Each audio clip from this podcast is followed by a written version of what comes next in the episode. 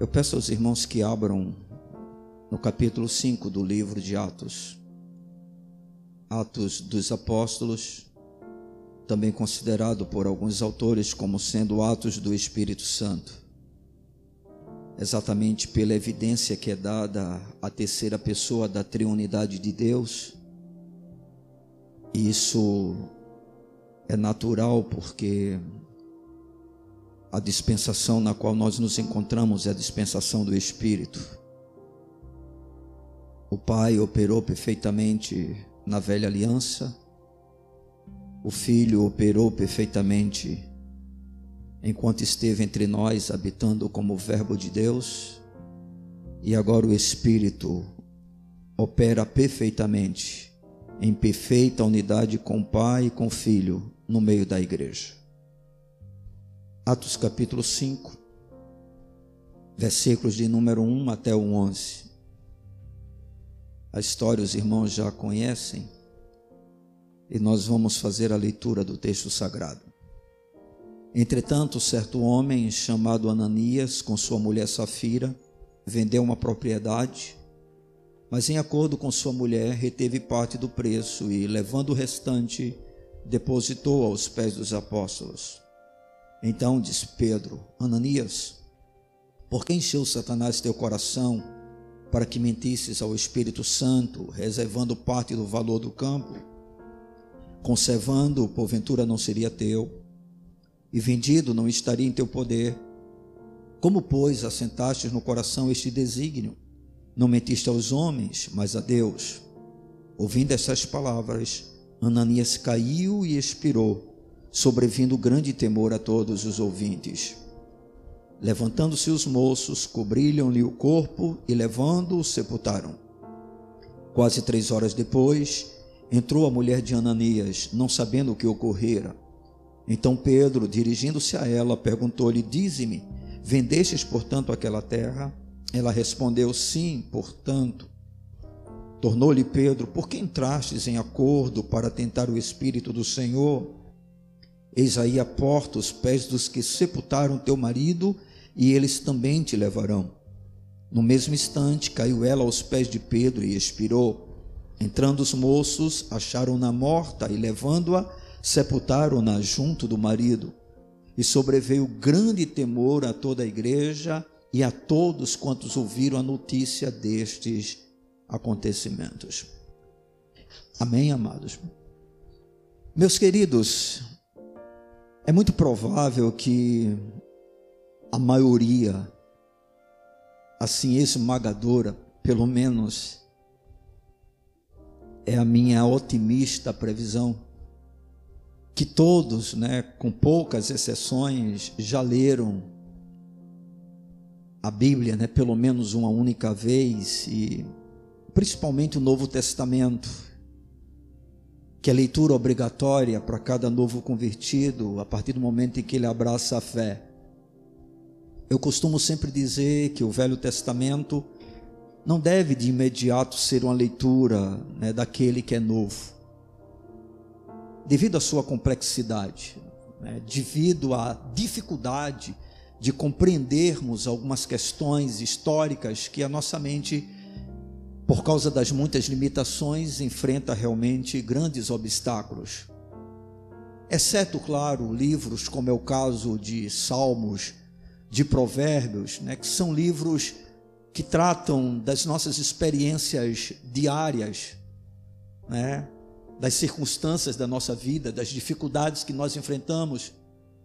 O livro de Salmos, nós sabemos que ele não é apenas um livro de cânticos, ele é um livro de orações. E o livro de Provérbios é aquele livro que trata das nossas relações pessoais. Algo que está diretamente ligado ao nosso dia a dia, né? aos nossos é, afazeres diários. Mas o que nós estamos acreditando realmente é que os irmãos aqui presentes já, já têm o conhecimento, ou pelo menos um certo conhecimento da palavra de Deus, e eu creio que ao ler esse capítulo do livro de Atos, que no caso foi escrito por Lucas, e conforme eu já disse, é uma narrativa da ação do Espírito Santo desde o momento da fundação da igreja, tá certo? Até em que o evangelho começa a ser divulgado e propagado em outras nações. Esse é um capítulo que nos chama realmente muito a atenção, porque essa história é uma história, vamos dizer assim, bastante chocante, né? tendo em vista o desfecho que a mesma ela vai apresentar para dois personagens, tá certo, que dentro dessa história estão envolvidos.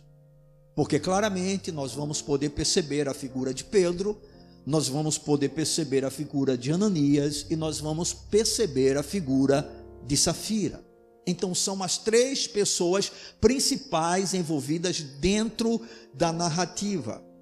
E como eu disse, é uma coisa de certa maneira chocante, porque essa história, ela tem um término, ela tem um final, tá certo? Trágico. E isso feito de maneira sobrenatural. Eu posso dizer para os irmãos que nós estamos diante de dois milagres realizados pelo Deus que é sobrenatural. Não aquele tipo de milagre que nós estamos sempre desejosos de ver, porque a gente acredita né, que os milagres operados pelo Senhor são sempre coisas favoráveis à nossa vida, são sempre benefícios que nós desejamos da parte de Deus, mas Deus ele pode operar milagres tanto para abençoar como também para manifestar o seu juízo. E aqui nós estamos diante de um caso dessa natureza. E o que me chama mais atenção e que, na minha opinião, é mais chocante ainda, é o motivo pelo qual tudo isso acontece. Ou seja, a razão que fez com que houvesse esse desfecho que dentro da história nós já estamos sabendo. Porque nós temos duas pessoas em que ambas chegam diante de Pedro e diante de um episódio vivido, o que é que vai acontecer com elas? elas são mortas de maneira fulminante, instantânea, repentinamente. A Bíblia não narra qualquer tipo de, assim, vamos dizer, é, evidência que porventura pudesse mostrar que essas pessoas estivessem enfermas, estivessem quase morrendo. Não. O que a gente observa é que são pessoas totalmente saudáveis e que se apresentam a Pedro por causa de um episódio. E nós vemos dentro do texto, do, trecho, do texto, não é, o que foi que aconteceu com ambas, com essas duas pessoas.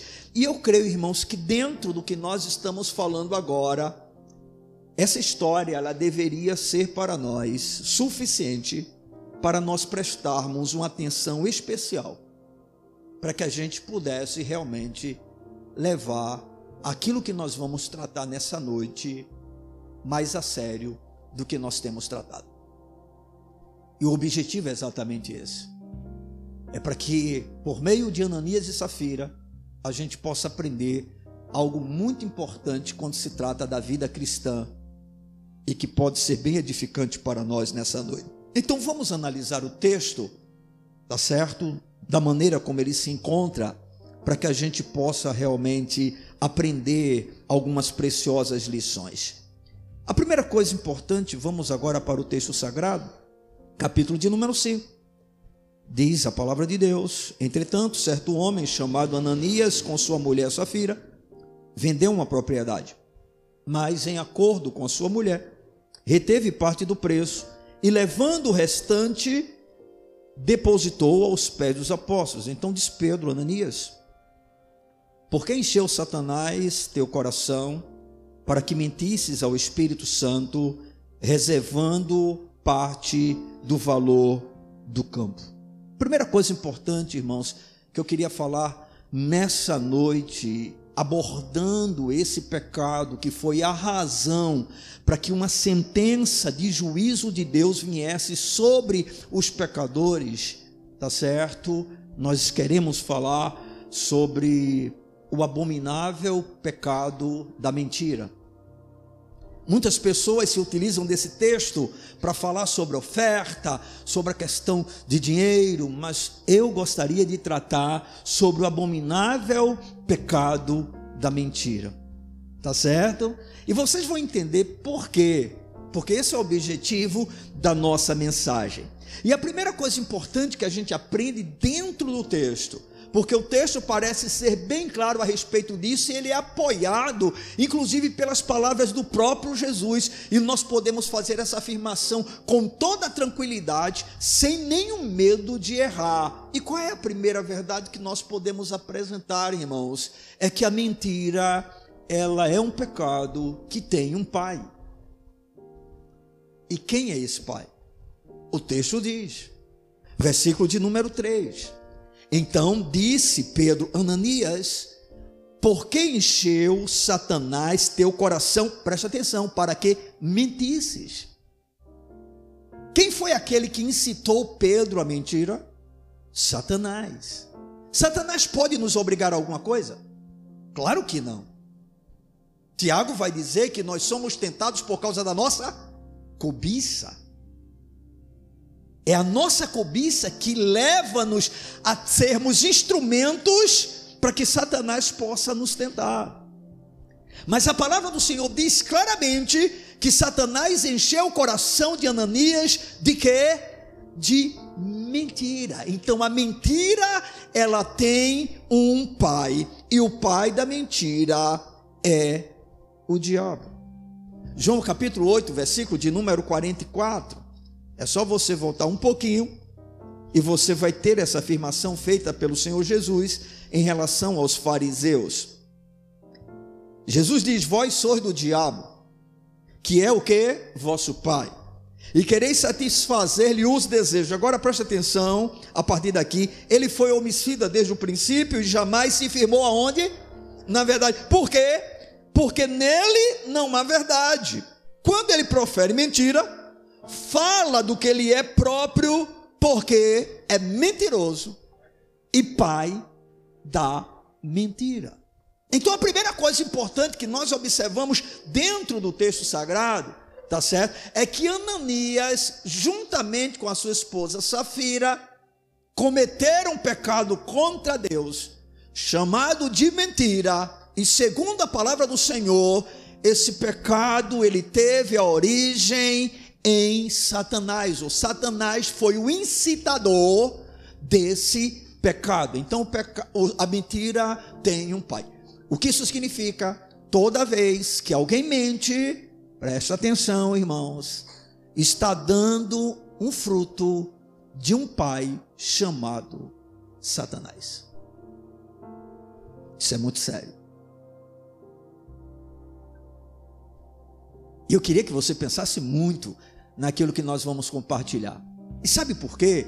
Porque é um tipo de pecado que a gente não leva a sério. Na verdade, muitos de nós estamos tão acostumados com ele que ele parece ser comum e natural na nossa vida. E ainda descaradamente chegamos a afirmar dizendo: quem é que não mente? Somente Deus é a verdade. Bem, amados, mas nós temos que entender que se Deus é a verdade, nós somos filhos de Deus, nós temos um compromisso, não é com a mentira, mas com a verdade. Então a primeira coisa que eu e você percebemos dentro do texto é que a mentira, ela tem um pai. É um filhotezinho de Satanás.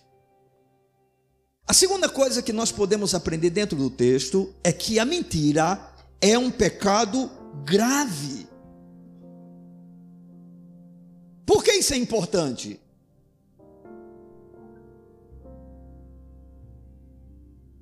Para que a gente possa levar a sério essa questão. Nós podemos viver sem pecar, irmãos?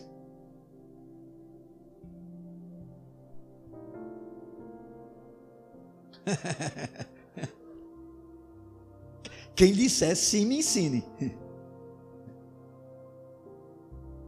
Se você disse sim, por favor, depois eu vou estar lá na porta. Você me ensine e me dê o exemplo. Porque aí eu vou questionar você. E quando nós falamos que todos nós pecamos e pecamos diariamente, o que nós estamos querendo dizer com isso, irmãos? É porque tudo aquilo que é fora do desejo de Deus já é pecado. Um dos conceitos de pecado é errar o alvo. Se Deus tem um alvo para mim e eu não cumpro diariamente, o que é que eu estou fazendo? Pecando.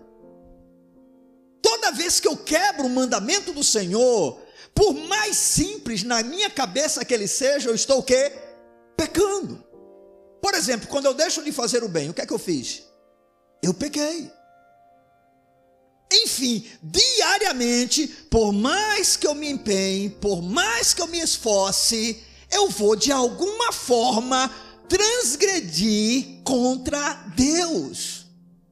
É por isso que todos os dias a oração que Jesus nos ensinou, ela continua tendo validade. O que foi que Jesus disse para os seus discípulos? Olha, quando vocês orarem, vocês vão orar, orar assim. Pai nosso que estás no céu, santificado seja o vosso nome venha a nós o vosso reino, seja feita a vossa vontade, assim na terra como nos céus. O pão nosso de cada dia, dá-nos hoje. Aí, perdoai-nos as nossas dívidas. A gente precisa de pão todo dia? Bem, está dentro do mesmo contexto. O que significa que diariamente, por mais que a minha santidade esteja elevada e que não é o meu caso, eu espero que seja o seu. Talvez você tenha uma santidade elevada, mas não é o meu caso. Né? Essa semana, eu acho que foi ontem, conversando com a minha esposa, ela falou alguma coisa. Eu disse: Eu estou insuportável, nem eu mesmo me suporto. Nem eu mesmo me suporto. Lido com essa natureza todos os dias. E a minha espiritualidade não é levada como Deus deseja e como eu gostaria. Claro, se você não se encaixa na minha realidade, mais uma vez, parabéns para você. E que Deus te ajude. E que Deus continue te dando graça. E que você continue avançando. E também ore por mim, me ajude. Me mostre a fórmula. Como você consegue?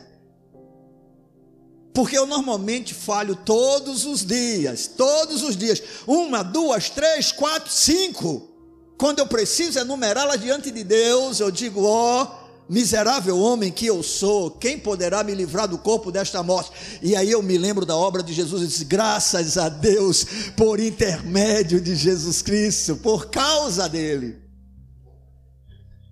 Então, irmãos, o pecado é algo comum na nossa vida, ainda que não devesse ser. Mas por favor, irmãos, aí aí você vai entender. Nós adulteramos todo dia?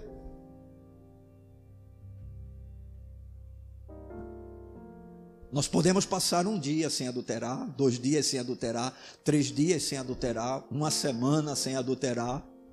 E eu não estou falando de que você de repente seja bombardeado por algum tipo de pensamento impuro, porque Satanás tem essa capacidade. Por mais que você guarde os seus olhos, de repente pode vir um pensamento de impureza, um pensamento de imoralidade, sobretudo no processo de uma libertação plena nessa área, em que você está travando uma luta exatamente para viver como alguém livre. E aí o diabo vem e joga o pensamento e você se angustia. Pois bem, pensar em pureza de alguma forma é pecado. Mas segundo Tiago, o pecado, ele passa a existir quando ele é o quê? Consumado. E o que é o pecado de adultério?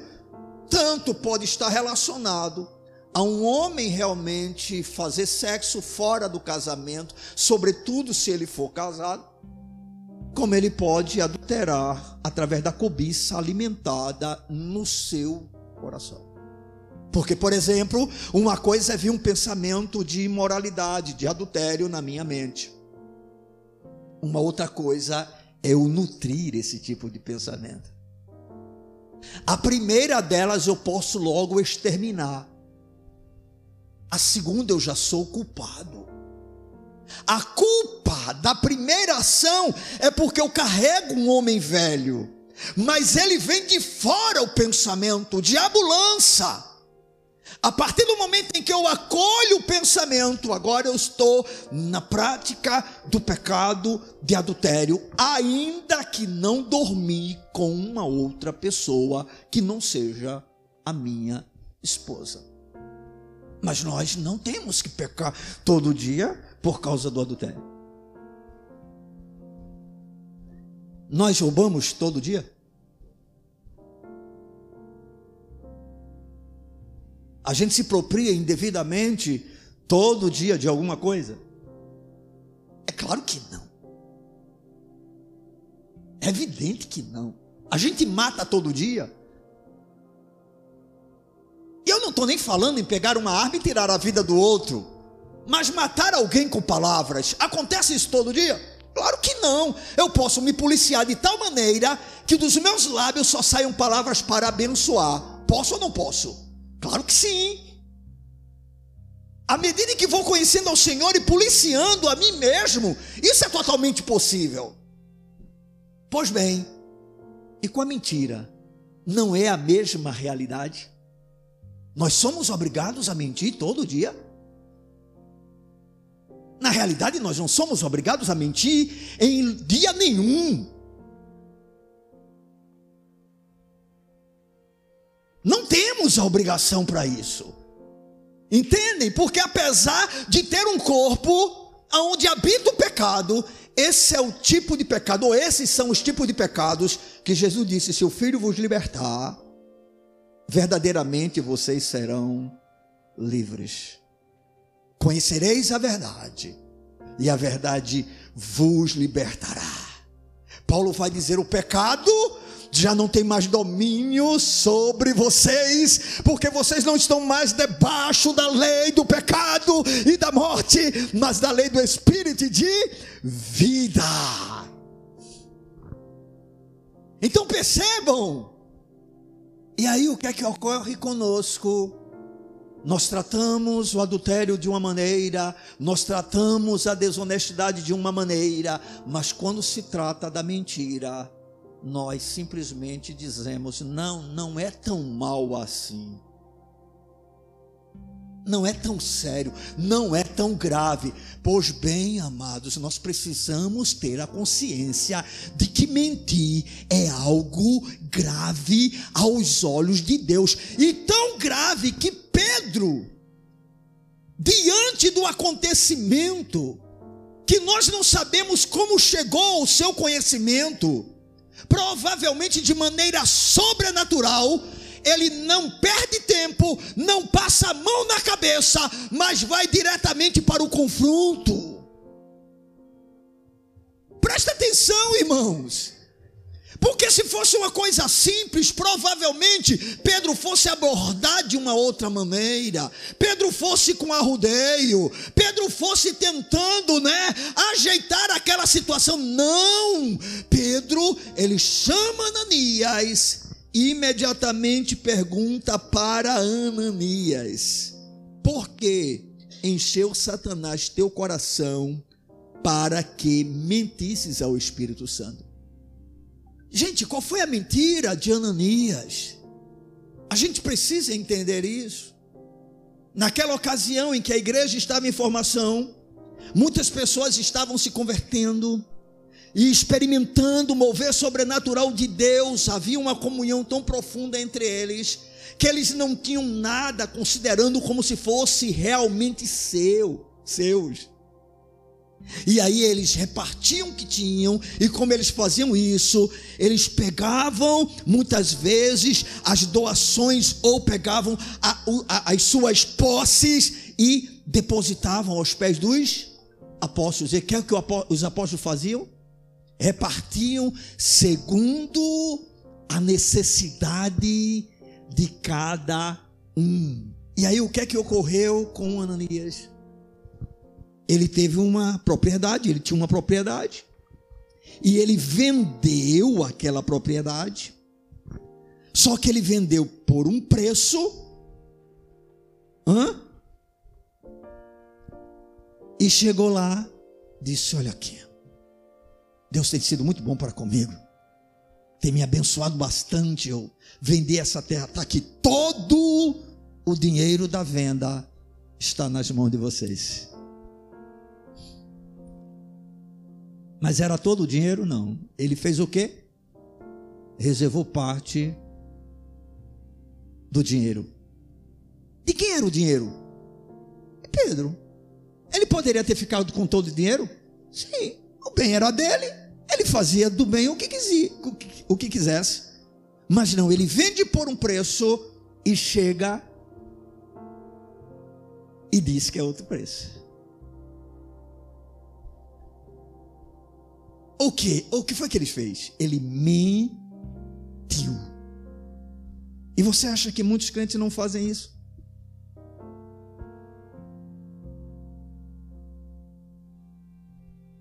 Faz o serviço, manda receber um, assinar um recibo por um determinado valor. Quando na realidade ele só gastou um valor. Hã? Já pensou, Samuel? Eu mando você fazer um serviço para a igreja. E eu digo, Samuel, vai que eu vou pagar. Aí tu acerta com o cara e o cara diz assim: é mil reais, Samuel. É para a igreja, eu vou fazer mais barato. Aí tu, beleza, pode fazer. Aí depois, tu sabe que eu quero um recibo. Tu diz para Samuel: olha para o rapaz que tu estás pedindo serviço. Bota aí 1.500, tá? mas não diz para o pastor, não. Aí você chega para mim, ai pastor, o serviço foi 1.500. O que é que você fez? Mentiu.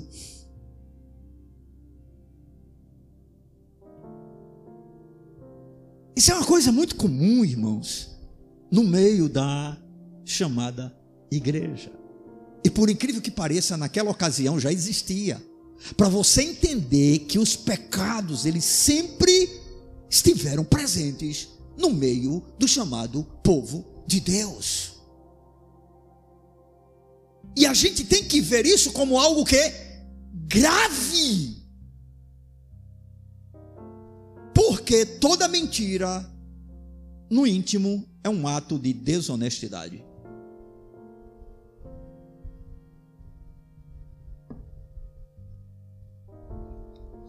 A gravidade, queridos, desse pecado é tamanha que Pedro se posiciona firmemente contra ele. E ele repreende de maneira severa os envolvidos. Então, primeira coisa importante: a mentira tem um pai, e você já sabe qual é, e é um pecado grave não é um pecado de somenos, não é um pecado pequeno, não é aquele tipo de pecado de temperamento, não é aquele tipo de pecado de uma estrutura emocional, não é aquele, pe aquele pecado do medo, da ansiedade. Ansiedade é pecado? Sim! Quando eu e você ficamos ansiosos, nós estamos demonstrando que não confiamos em quem? Em Deus! Nós estamos mostrando que a nossa fé é o quê? Pequena! Que nós não conhecemos o suficiente para descansar nele. O que, que a palavra do Senhor diz? Lançando sobre ele toda a vossa ansiedade, porque ele tem cuidado de vós, e quando eu e você não fazemos isso, nós estamos o quê? Pecando, é mandamento. O Senhor não diz se você quiser, ele diz, faça isso. Porque ele diz, porque eu cuido de você. Porque eu posso suprir você, porque eu posso consolar você, porque eu posso te dar livramento, porque eu estou contigo, eu sou a tua suficiência, eu não te abandono um só momento. Vocês entendem, irmãos? Então existem pecados que nós sabemos são pecados, mas tudo bem, faz parte do pouco conhecimento do Senhor faz parte de uma relação que não é tão profunda com Ele, faz parte de nós não termos uma experiência tamanha, né, que a gente possa dizer: olha, para mim viver é Cristo e morrer é lucro. Mas irmãos, A mentira não se enquadra nesse tipo de pecado. A mentira é um pecado grave. Estão entendendo? Quando você tem alguma discussão com a sua esposa, isso é pecado ou não? Mas aqui para nós, quem é que não discute? A gente pode até avançar, avançar, avançar, e de repente chegar em um nível que o próprio céu esteja dentro do nosso relacionamento a tal ponto de não haver mais discussões. Porque se o homem amar a esposa como Cristo ama a igreja e como é mandamento do Senhor, e a mulher tiver uma postura de respeito, de submissão ao marido, eu pergunto para vocês: haverá discussão, não haverá conversa, não haverá agressão, haverá diálogo, não haverá briga. Porque toda briga, irmãos, que nós temos, independente de qual seja a razão, ela é pecado. Porque crente não é para estar tá brigando. Afinal de contas, crente é pacificador. Bem-aventurados os pacificadores, porque eles serão chamados o quê? Filhos de Deus. Você entende? Não há razão para a gente viver dessa maneira, mas pode acontecer. E, no entanto, nós temos a consciência de que tal tipo de pecado é um pecado tolerável, porque inclusive faz parte do processo de crescimento até se chegar a uma maturidade, que às vezes leva toda a vida e não se alcança. Mas nós estamos diante de um pecado que não é tratado com descaso, que não pode depender de tempo de fé. Não. Há poder no Senhor para nos libertar agora, pelo temor a Ele e por entender o que isso realmente significa.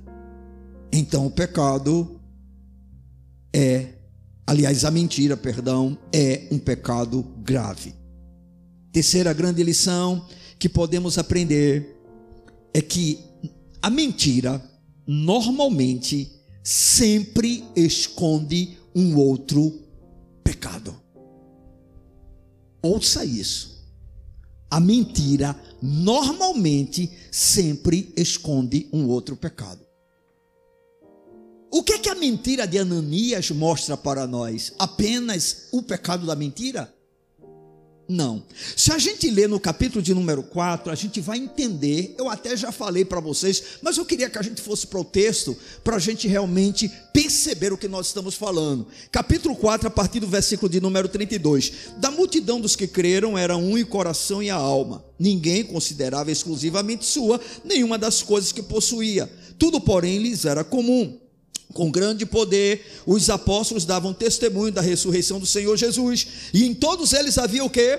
Abundante graça, pois nenhum necessitado havia entre eles, porquanto os que possuíam terras ou casas, vendendo-as, traziam os valores correspondentes e depositavam aos pés dos apóstolos. Então se distribuía a qualquer um à medida que alguém tinha necessidade. José, a quem os apóstolos deram o sobrenome de Barnabé, que quer dizer filho de exortação, levita, natural de Chipre, como tivesse um campo, vendendo, trouxe o preço e o depositou aos pés dos apóstolos. Observem por gentileza, presta atenção. Primeiro, Lucas vai narrar a experiência de Barnabé. Ele mostra como viviam os, os cristãos o que estava acontecendo no meio da igreja, e aí de repente um cara temente ao Senhor, tocado pelo Espírito, com um coração de misericórdia, cheio de bondade, do amor de Deus, dentro das suas posses, ele pega todo um terreno, ele vende esse terreno, e ele pega todo o dinheiro e faz o que? Deposita nos pés dos apóstolos. E aí provavelmente Ananias tomou conhecimento disso, porque com certeza diante da ação de Barnabé, toda a igreja ficou o quê? Admirada. Que amor. Que homem desprendido de avareza. Que homem temente a Deus. Hã? E ele com certeza disse: Vou fazer o mesmo. O que é que ele estava realmente buscando? Glória para si. O que é que ele estava escondendo lá no íntimo? Glória para ele mesmo. Porque conforme nós já dissemos, havia alguma necessidade dele chegar e dizer: Eu estou dando tudo. Claro que não. Ele poderia simplesmente chegar, eu vendi o terreno, estou ficando com essa parte, essa parte eu estou doando para a obra. Algum problema nisso?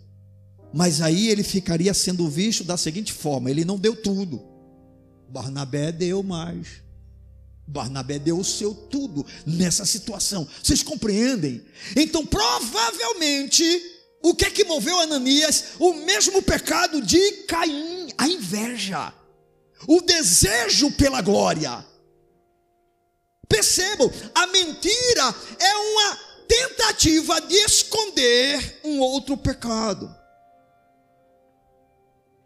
É evidente que todos nós, na fase de nossa infância, em muitos momentos queremos atrair a glória para nós, e provavelmente seja por isso que a ênfase dada aqui não é a glória, mas a mentira. Porque o desejo pela glória é comum, mas a prática da mentira não. Você entende? O desejo, irmãos, nós queremos isso, e por isso temos que ser crucificados todos os dias. O nosso eu quer se destacar, a gente quer aplauso, A gente gosta de chamar atenção, de ser destaque. É muito provável que Ananias estivesse buscando isso. Então, na cabeça dele, eu vou aparecer bem na fita da igreja e ao mesmo tempo vou ficar com uma laminha que vai ajudar né, nas despesas. Ele queria aparecer. Então, irmãos, a mentira normalmente sempre esconde um outro pecado. Lembram-se de Davi? O que é que acontece depois que Davi tem um relacionamento adúltero? Ele vai fazer o quê? Mentir. A partir daí, a vida de Davi se tornará uma farsa. Para tentar encobrir um pecado, ele comete outros pecados e dentre eles o pecado da mentira. E como nós vimos logo no início dessa mensagem, o primeiro ponto dela é que a mentira tem o quê? Um pai. E quem é o pai da mentira? Satanás, o diabo. Então a mentira, irmãos, ela sempre, ou pelo menos normalmente, está escondendo um outro pecado. Entendeu? O que é que normalmente ocorre quando você faz uma coisa errada e alguém pergunta para você: Foi você que fez isso? Eu? Eu? De maneira alguma. O que é que você está fazendo? Tentando esconder aquilo que você fez. Irmãos, nós precisamos entender uma coisa: como cristãos, se for necessário, a gente sofre o dano falando a verdade. Porque a razão da mentira, na maioria das vezes, é esconder um outro tipo de pecado.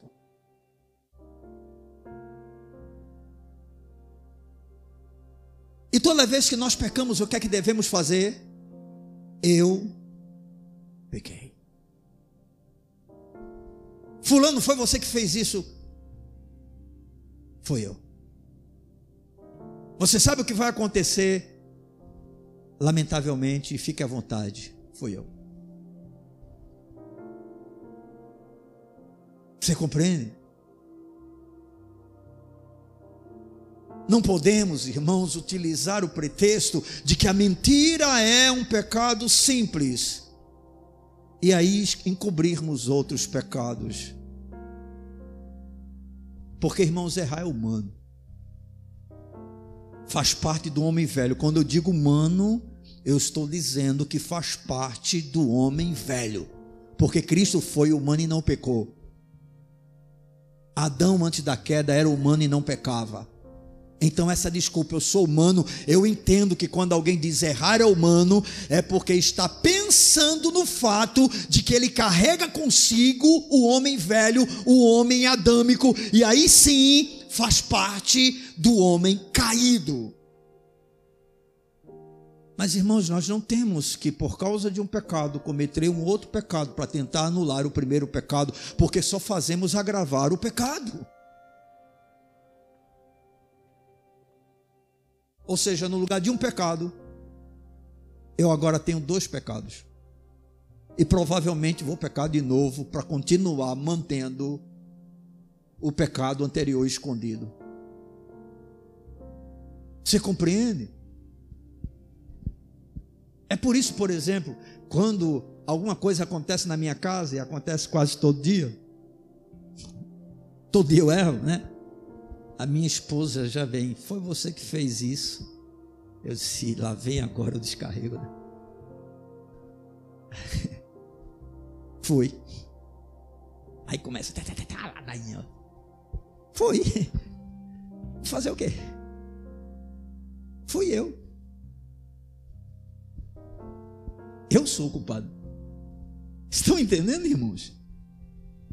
Ah, mas isso cria alguns conflitos. Eu prefiro criar um conflito falando a verdade do que manter a paz em cima da mentira.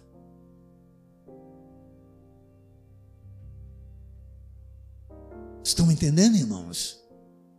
Se, por exemplo, um homem realmente que traísse uma esposa, depois da traição, ele tivesse a coragem de confessar o seu pecado, seria muito melhor do que manter a esposa, vamos dizer assim, isenta dessa dor. Aí de repente, a mulher pergunta a ele: Você me ama? Claro que eu lhe amo. Você tem certeza? Você já me traiu alguma vez? De forma alguma, meu amor.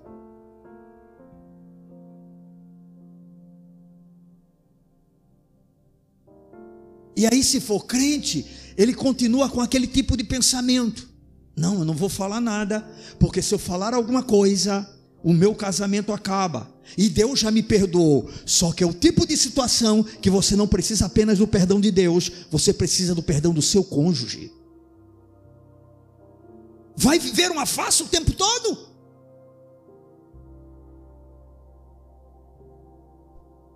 Temos que chegar àquele ponto de Davi, que quando confrontado por Natan, ele não tentou mais encobrir. É como se ele tivesse dito: chega, eu pequei. Eu fico imaginando o peso, a sessão de descarrego que foi aquela declaração. Deve ter saído uma tonelada da, da, das costas de Davi, meu irmão.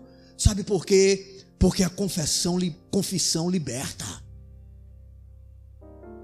Nós vimos o nosso pastor Wagner nesse sábado falando a respeito disso, usando Tiago confessai as vossas culpas uns aos outros, para quê? Para seres sarados. A confissão gera saúde. Manter-se no pecado, sendo conservado por uma mentira, mata a alma. Irmãos, Deus nos conhece por dentro e por fora. E Ele nos ama apesar dos nossos erros. Não há nada que a gente possa fazer para Deus nos amar mais, nem nada que a gente possa deixar de fazer para Deus nos amar menos, porque Ele é amor. Ele nos ama com amor perfeito. Amém. E quanto mais nós somos verdadeiros, melhor para nós mesmos e para a glória dele.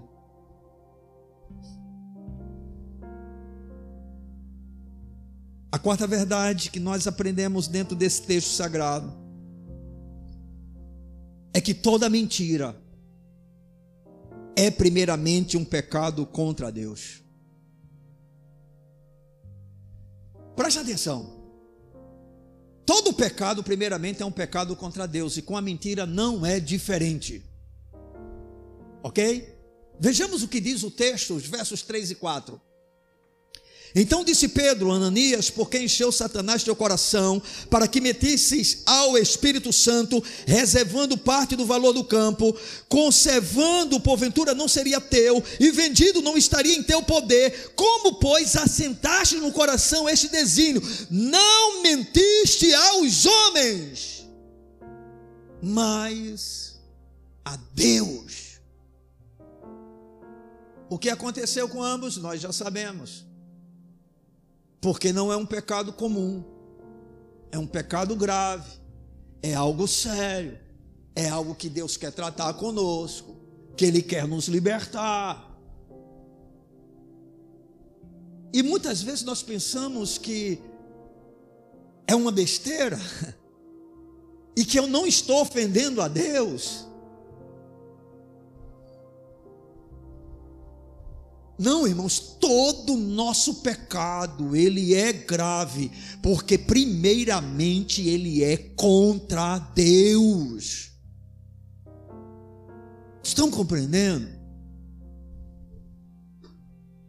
Quando eu e você cometemos qualquer tipo de mentira, nós estamos pecando primeiramente contra Deus. Sabe por quê? Porque Deus é a verdade. O Espírito Santo, lá no livro do Evangelho de João, capítulo 14, versos 16 e 17, afirma que esse Espírito é o Espírito da verdade. João 14, 16 e 17. E eu rogarei ao Pai e ele vos dará outro consolador, a fim de que esteja para sempre convosco. O Espírito da verdade, que o mundo não pode receber, porque não vê nem o conhece. Ou seja, a mentira é uma afronta direta à pessoa do Espírito Santo, que é aquele que conduz a toda a verdade, e o Espírito Santo é Deus. Esse texto é muito importante porque ele mostra a divindade clara do Espírito Santo. E mostra que o Espírito Santo não é uma força, como alguns querem tentar afirmar. Ele é uma pessoa. Eu não posso pecar contra o vento. Eu não posso pecar contra o mar, eu não posso pecar contra a rocha, porque são seres ou coisas impessoais eu só posso pecar contra pessoa. E o Espírito Santo é uma pessoa, e essa pessoa bendita é Deus. Não mentistes ao Espírito Santo, mas mentistes a Deus. Todo pecado, amados, primeiramente é um pecado contra Deus. Hoje nós só sabemos o que é a verdade pela ação do Espírito Santo dentro dos nossos corações. E quando nós caímos na mentira, na desonestidade e falsidade, estamos pecando contra a direção do Espírito dentro de nós. Se você não se incomoda quando mente, tem duas coisas que podem estar acontecendo. A primeira delas é que você não seja regenerado. Porque morto não sente a vida do espírito e não tem a vida do espírito em si. Ok? Mentir é o comum do mundo. É natural. Vós tendes por pai o diabo, ele é o pai da mentira. Nele não há verdade.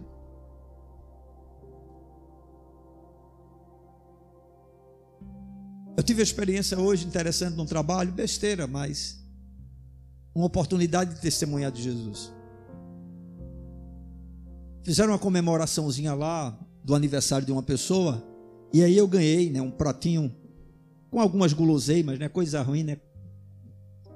A gente ganhar comida. E aí eu na sala que eu normalmente trabalho, eu comi, eu acho que sem perceber, caiu algum pouquinho de, de, de chocolate, de bolo, do bolo do chocolate, né? Na, na mesa, né? E aí chegou o pessoal que ia me render, e aí um passou a mão, aí disse, rapaz, é derramaram o bolo aqui. E eu só observando. E aí foi por um lado, foi por outro, aí quis acusar a colega. Eu disse, foi eu. Aí um dele disse, porque se fosse eu, não dizia. Eu disse, não, eu prefiro sofrer o dano. E sobretudo numa situação dessa, assim, uma coisa séria eu não faria, imagine deixar a culpa para uma colega de trabalho por algo que eu fiz. Não faz sentido, irmãos.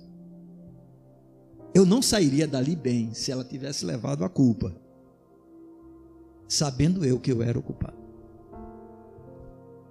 Sabe por quê, irmãos? Porque é uma vida dentro do crente. É o espírito da verdade, irmãos. A primeira situação, se você não sente qualquer tipo de problema em mentir, é porque você não é crente.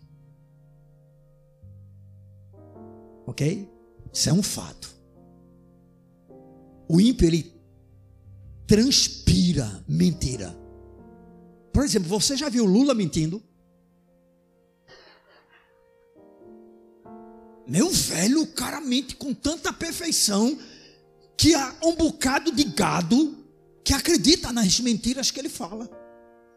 O cara permanece dizendo: Eu estou sendo condenado porque sou inocente. Eu sou o único inocente que é condenado por ser inocente. Exatamente isso.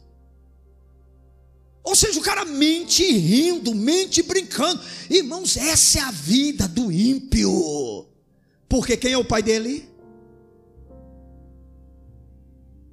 Mas e o crente? O crente tem o Espírito Santo. Estão entendendo? E qual é a segunda condição? É que o crente, ele começou a negligenciar tanto a voz do Espírito, que a sua mente vai ficando o que? Cauterizada e pode chegar a um momento que ele já não mais ouça a voz do Espírito.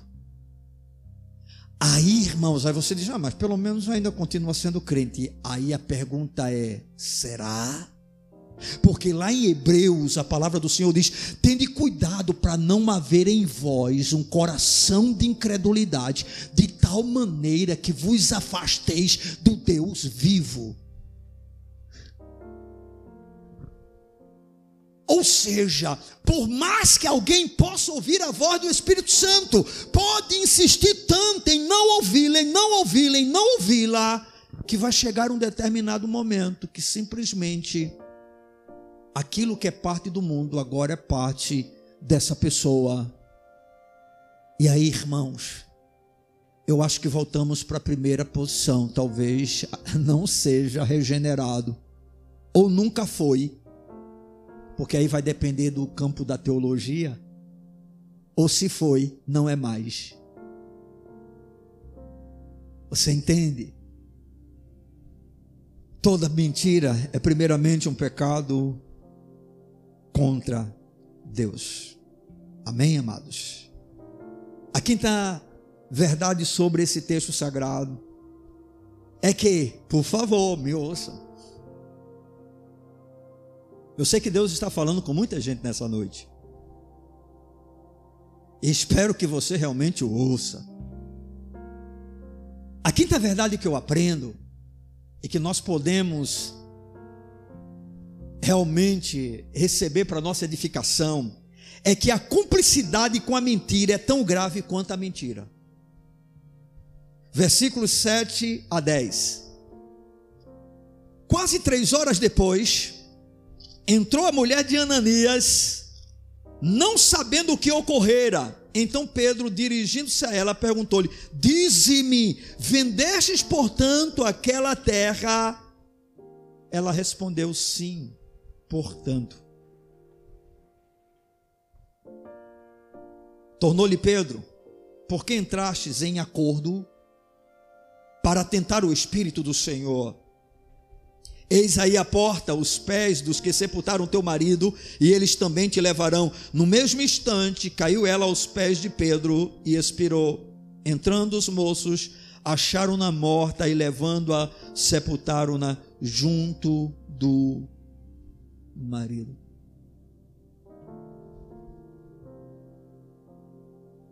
Quem foi o cabeça da mentira? Ananias. Ele era o sacerdote do lar, assim como Adão, o principal responsável dentro de sua família. É por isso que ele é abordado primeiro. Ele foi o mentor. Mas vocês já leram a história de Acabe e Jezabel? Ananias era um mentiroso que tinha uma mulher que também amava, ou pelo menos nessa situação, a mentira. Ela tinha que mentir com ele? Quem foi que deu a oferta? Ele. Antes de fazer isso, ela poderia dizer: Eu não concordo com você. Não faça isso. Você não tem necessidade disso. Ou você dá um valor, ou você dá outro. Mas você não pode dizer que está dando tudo se você não está dando tudo. E aí ele dizia: O dinheiro é meu, eu faço o que quiser, não se mete mulher. Naquela ocasião ainda era mais fácil, né? Porque hoje a mulher vai brigar. Naquela ocasião, normalmente a mulher aceitava, porque senão ela levava pau, dependendo da situação.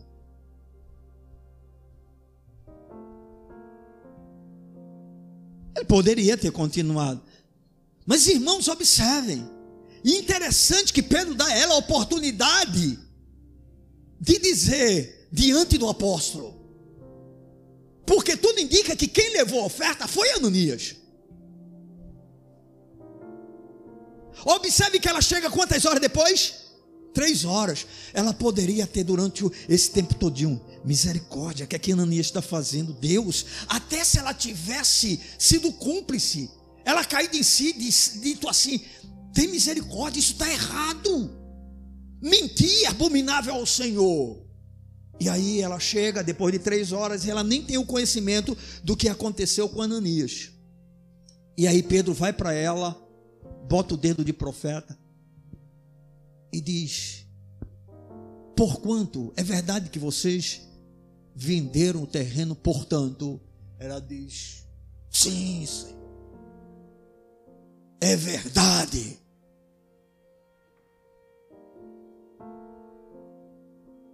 Aí veja as palavras de Pedro, versículo 9: Por que entrastes em acordo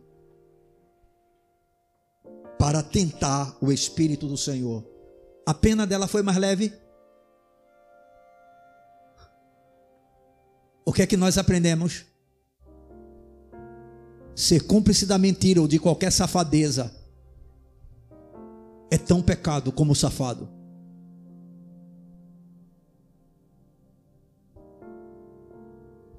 Irmãos, nós podemos ser casados, nós podemos ter filhos, nós podemos ter relacionamentos profundos, mas não temos necessidade de acompanhá-los na podridão que porventura eles queiram cometer contra Deus.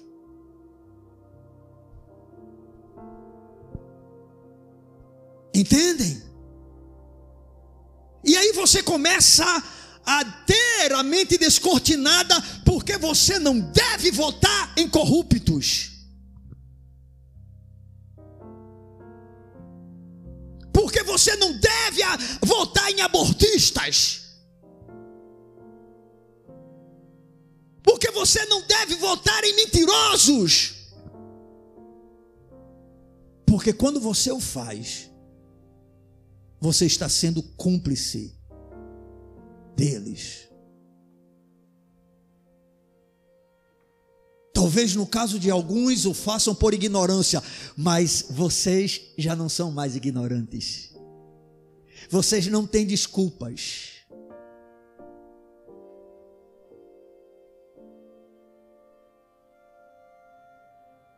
Assim como Safira, pessoas que fazem parte de obras como esta, que ouvem a verdade da palavra de Deus não são inocentes. Porque a verdade é proclamada. Estão entendendo? Então você, esposa, você, marido, nunca seja cúmplice do pecado do seu cônjuge. Você, pai, você, mãe, nunca sejam cúmplices do pecado dos seus filhos. Você, filho, você, filha, nunca sejam cúmplices dos pecados dos seus pais. Por quê, irmãos? Porque cada um vai dar conta de si diante de Deus.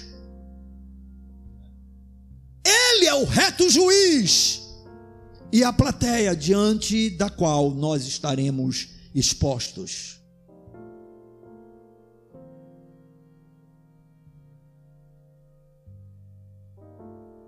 É vergonhoso sabermos que há inúmeros cristãos que procedem dessa maneira.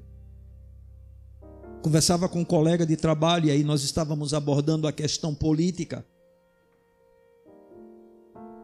E aí ele tratava da sua experiência trabalhando para um determinado candidato. Crente. E ele disse que via muitas vezes uma sala, um gabinete onde essa pessoa atendia e havia uma outra porta além da porta de entrada. E muitas vezes quando determinadas pessoas chegavam que antes ele tinha feito, vamos supor assim, alguma promessa.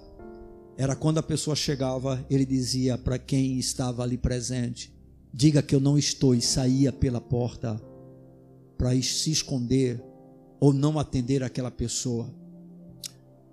Agora deixa eu lhe perguntar uma coisa: quem é o sem vergonha da história? É ele só ou outro crente que diz que o cara não está? Os dois são sem vergonhas e pecadores, são cúmplices. Eu já tive uma experiência no trabalho há muito tempo. E naquela ocasião eu já procurava manter alguns padrões segundo o conhecimento das Escrituras. E eu tinha um inspetor na, na época que ele era muito, muito rígido, era um cara. E em determinado momento eu estava na minha sala e ele estava presente, a gente estava conversando. E aí tocou o telefone. E a pessoa que ligou perguntou se ele estava presente, né? o inspetor. Na mesma hora ele disse: Diga que eu não estou. Eu peguei o telefone e diga: Diga você que você não está. Eu não vou dizer. Eu poderia, de certa maneira, até depois sofrer alguma retaliação. Mas, irmãos, a verdade é a verdade. Estão entendendo, irmãos? Eu não quero ser cúmplice do pecado de ninguém. Muito menos a mentira. Porque conforme nós já vimos, parece que eu não sei se vocês já viram algum texto das Escrituras, mas o único texto da Bíblia que fala que Satanás é pai é sobre a mentira. Não diz, o diabo é o pai do adultério, vocês são adúlteros como vosso pai é. Não. Ele é o pai da, ver, da mentira, porque nele não há verdade.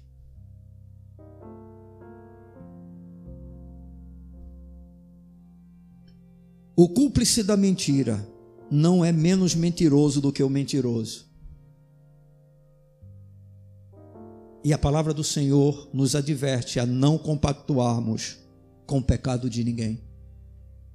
No livro de Efésios, no capítulo 5, versículo de número 11, nós temos a afirmação feita pelo apóstolo quando ele diz: E não sejais cúmplices nas obras infrutíferas das trevas, antes, porém, reprovai-as.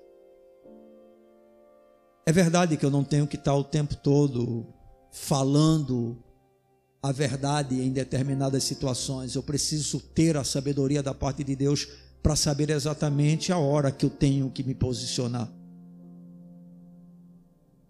Senão nós vamos gerar conflito em todo lugar. Tem coisas que não é do meu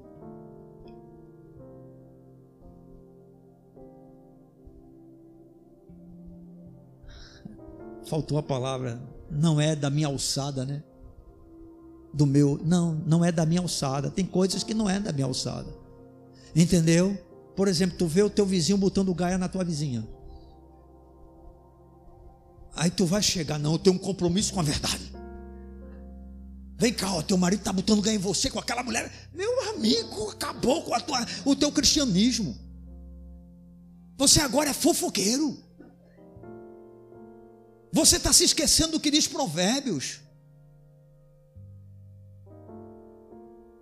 Aquele que se mete em questão alheia, quem se mete em questão alheia, é como aquele que pega um pitbull pelas orelhas. Não, na Bíblia não diz pitbull, por favor.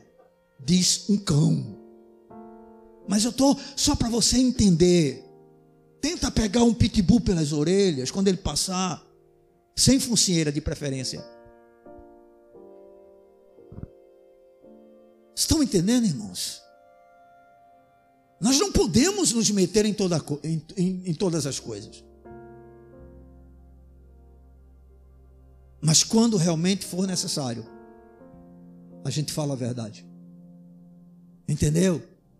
Por exemplo, às vezes tem o empregado, e aí há uma causa na justiça. Ele tanto pode mentir para o colega, aliás, ficar do lado e mentindo a favor do colega, como por pressão do patrão, dizer: olha, tu vai lá e tu vai dizer que isso não acontece, que isso não acontece, que isso não acontece. Primeiro você já orou e jejuou não sei quanto dia, né? Para falar com esse patrão. E aí você diz: Senhor, se perder o emprego, eu perdi. Mas eu não vou negar o teu nome. Você já orou dez dias seguidos jejuou, pediu oração na igreja, botou no ciclo, né, no grupo da igreja pedindo oração, você já se acobertou. Mas agora chegou a hora da verdade. Vem cá, fulano. Olha, eu tô até pensando em te promover. Tu sabe, né? Fulano de tal botou a empresa na justiça. E se eu perder, o bicho vai pegar porque o dinheiro é alto. E eu queria só que você fosse confio em você. Sei que posso contar com você num momento como esse e as pernas tremendo, né? Mas eu queria que você fosse dissesse isso, isso, isso, isso, isso desmentisse tudo o que ele vai dizer. Patrão, eu tenho trabalhado aqui e dado o melhor que eu posso. É só o senhor observar, não chego atrasado, não dou no cego. Faço o melhor para a empresa, visto a camisa da empresa. E o que o Senhor precisar de mim, estou pronto para fazer. Mas eu não vou negar o nome do meu Senhor, eu não vou mentir. O meu Deus é a verdade. E aí, meu amado?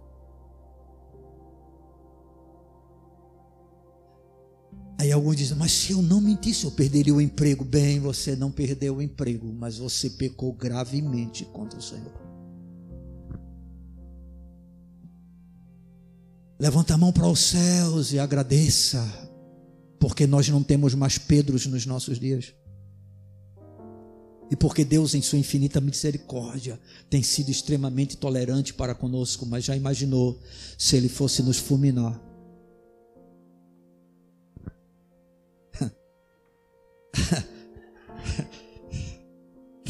Vamos.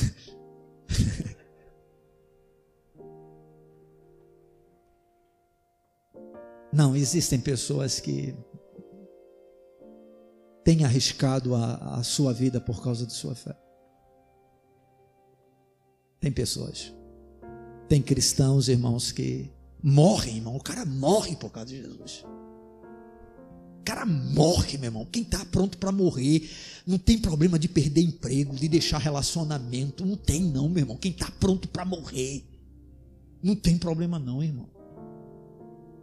Quando Osias diz isso, não escapava nenhum, é porque nós olhamos para esse nível de cristianismo que nós vivemos e aí nós ficamos assustados conosco mesmo.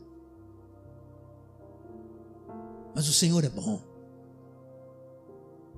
Ele é paciente para conosco. Mas Ele não quer que a gente continue na prática da mentira.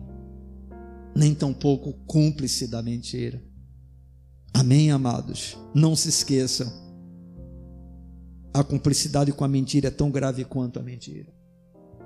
E para a gente concluir, irmãos, a nossa reflexão dessa noite, observem tudo isso dentro do texto, tá? Nós não estamos, estamos inventando absolutamente nada. Não estamos criando nada. Não tem nada de novo. Apenas a gente pode ler isso e não enxergar essas coisas todas, mas elas estão, todas elas aqui. Certo? E por fim, eu queria dizer que o tratamento de Deus com os que amam e praticam a mentira é implacável. De Deus não se zomba. De Deus não se escandaliza. Amém, irmãos? Versículo de número 5 e versículo de número 10. Primeiro, em relação a Ananias. Ouvindo essas palavras, Ananias caiu e expirou sobrevindo grande temor a todos os ouvintes. Ananias morreu de maneira sobrenatural.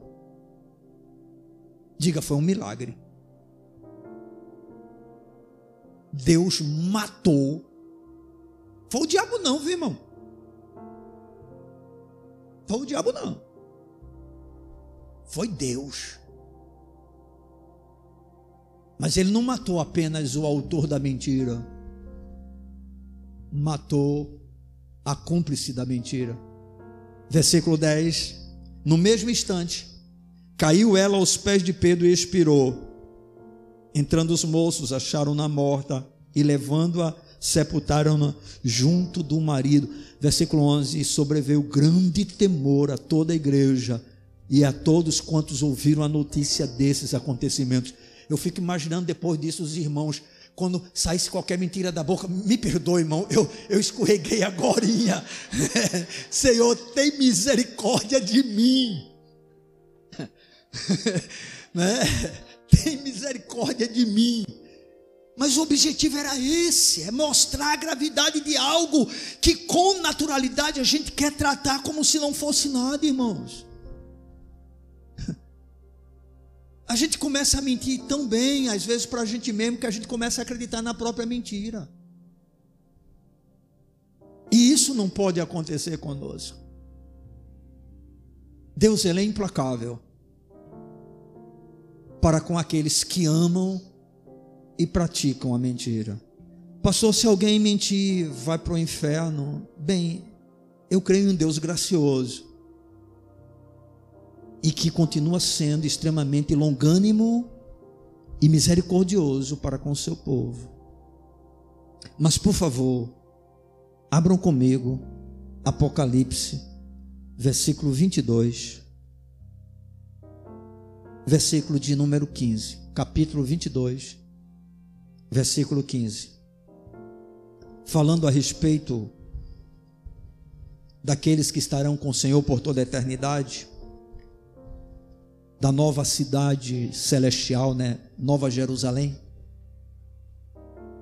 Isso é palavra, ou são palavras do próprio Jesus. Fora ficam os cães, os feiticeiros, os impuros, os assassinos, os idólatras e todo aquele que ama e pratica a mentira. Os mentirosos não herdarão o reino dos céus. Não é o cometimento de uma mentira, mas é o amor à mentira que faz com que a mentira se torne uma prática normal. Se você mente e nem sente, você está nesse caminho. Se para você é tão normal mentir, você está indo por esse caminho. Você é tão abominável ao Senhor quanto assassinos, idólatras, impuros, feiticeiros. Isso é muito sério, irmãos. E por isso nós trouxemos essa palavra esta noite, para a gente parar e refletir sobre ela, para a gente pensar um pouquinho. Amém? Nós não temos necessidade de permanecer em qualquer caminho que Deus condene. E aprenda a confiar no Senhor de tal maneira que, ainda que você tenha que sofrer danos pela verdade, você esteja pronto a fazê-lo. Amém? Ah, mas o meu marido vai me deixar se eu proceder assim. Mas Jesus não. A minha esposa vai negar sexo um mês. Jesus vai te sustentar e te consolar. É porque tem mulher né, que dependendo da postura do homem com a verdade, você sabe, né, que a arma, uma das armas da mulher é essa. Deixar o bichinho desesperado. É. Irmão, já descobri uma coisa. Tem mulheres prostitutas casadas prostituindo-se no seu próprio casamento. Pastor, que absurdo é esse? Rosana está doidinha para Wagner comprar uma geladeira nova. E Wagner só vive dizendo: não dá, o orçamento está apertado. Eu não consigo. Rosana diz: vou pegá-lo. Aí faz mais ou menos feito da Lila. Se arruma todinho, se empiriquita todinha.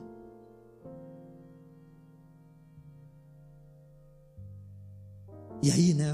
O bichinho fica doidinho.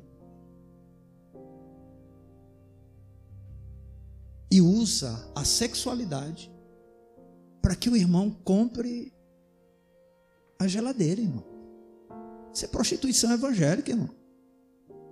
É você usar o seu próprio corpo para atrair um benefício. Porque o corpo da mulher é para dar prazer ao homem, não é para comprá-lo. Amém, irmãos? Aí, se porventura ele não fizer, você já bota a roupa, também não sai nada.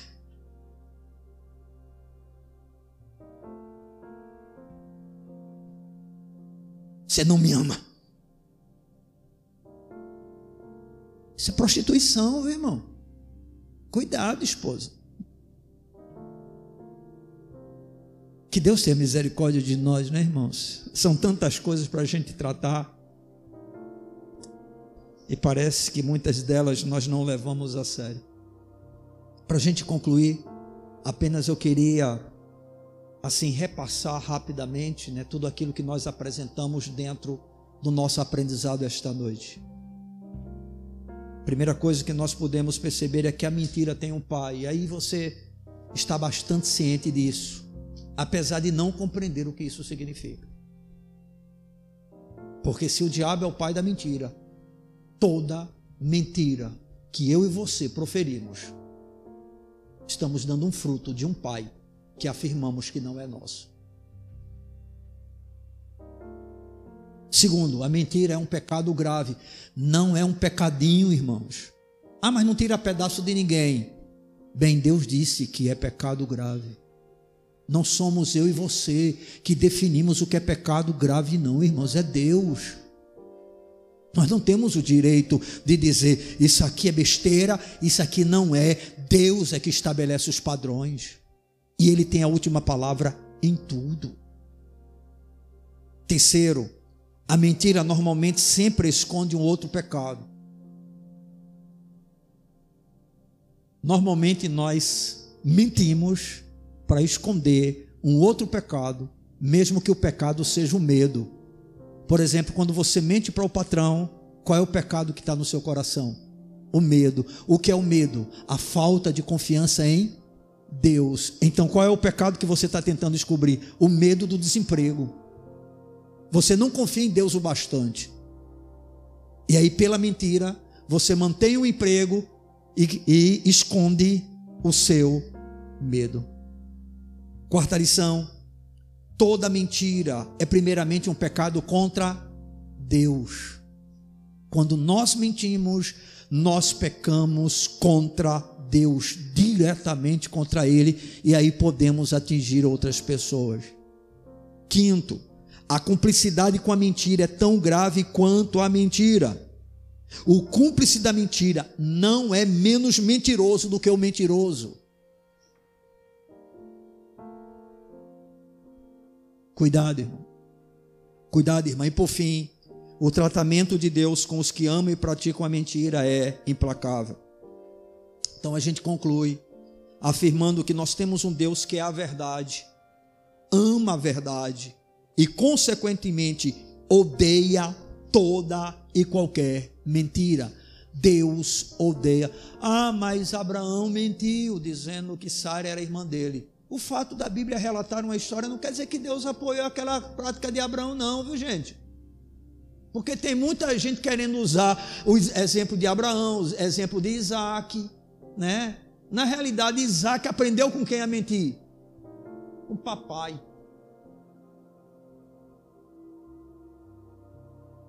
A Bíblia relata histórias e ela não está dizendo que aprova essas histórias. O Deus da Bíblia é tão bom, irmãos, que não apenas mostra as virtudes dos seus santos, como também as suas deficiências, os seus fracassos, os seus tropeços. Para que a gente saiba que todos nós somos sujeitos às mesmas paixões, às mesmas tentações. Por isso, como filhos de Deus, devemos empenhar todo o esforço necessário para vivermos e falarmos a verdade em toda e qualquer situação para a glória do seu nome. Então, esse é o desafio para mim e para você. Uma luta pela verdade. Nós seremos provados e tentados muitas vezes nessa área da nossa vida. Seja provado. Amém. E eu termino dizendo o que está lá em Colossenses capítulo 3, verso de número 9. Não mintais uns aos outros, uma vez que vos despistes do velho homem com os seus feitos. Não mintais uns aos outros, e aí Paulo vai dar razão, uma vez que vos despistes, ou seja, esse tipo de roupagem já não faz mais parte da nova vida, faz parte do homem velho. Nós temos um novo guarda-roupa. Amém? O Senhor nos deu novas vestes e a mentira não faz parte delas.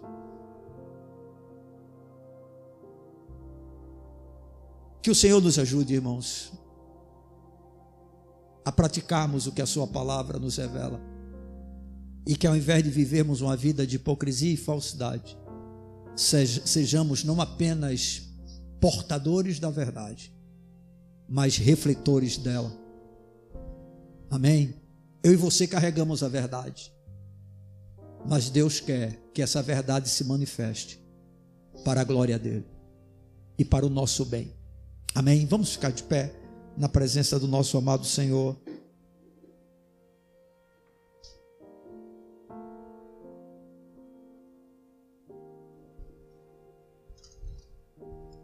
Pai querido, nós te damos graças por esse tempo precioso contigo, pela dádiva de podermos nos expor à tua gloriosa palavra tendo esse texto sagrado como base para a nossa reflexão. Tratamos de um assunto que, apesar de não o levarmos a sério, segundo o que podemos observar, ele é muito mais sério do que imaginamos. E nós te pedimos humildemente, dá-nos graça. Porque se tu és a verdade, nós somos depósitos dessa verdade. Não faz o menor sentido amarmos e praticarmos a mentira. No entanto, Senhor, vivemos um evangelho tão raso, aonde a prática da mentira parece ser comum, natural, Senhor, no nosso dia a dia, o que é um absurdo, Senhor, o que é uma incoerência, Deus. Portanto, age em nosso favor, quebrando a dureza do nosso coração e dá-nos graça para que sejamos praticantes da tua palavra. É a nossa oração a ti. Em nome de Jesus. Amém. Amém, meus irmãos? Vamos exaltar ao nosso Deus com ofertas. Vamos dar a Ele honra e glória através de um louvor e ao mesmo tempo apresentarmos a nossa oferta que tem como objetivo o sustento da obra de Deus. Vamos adorar.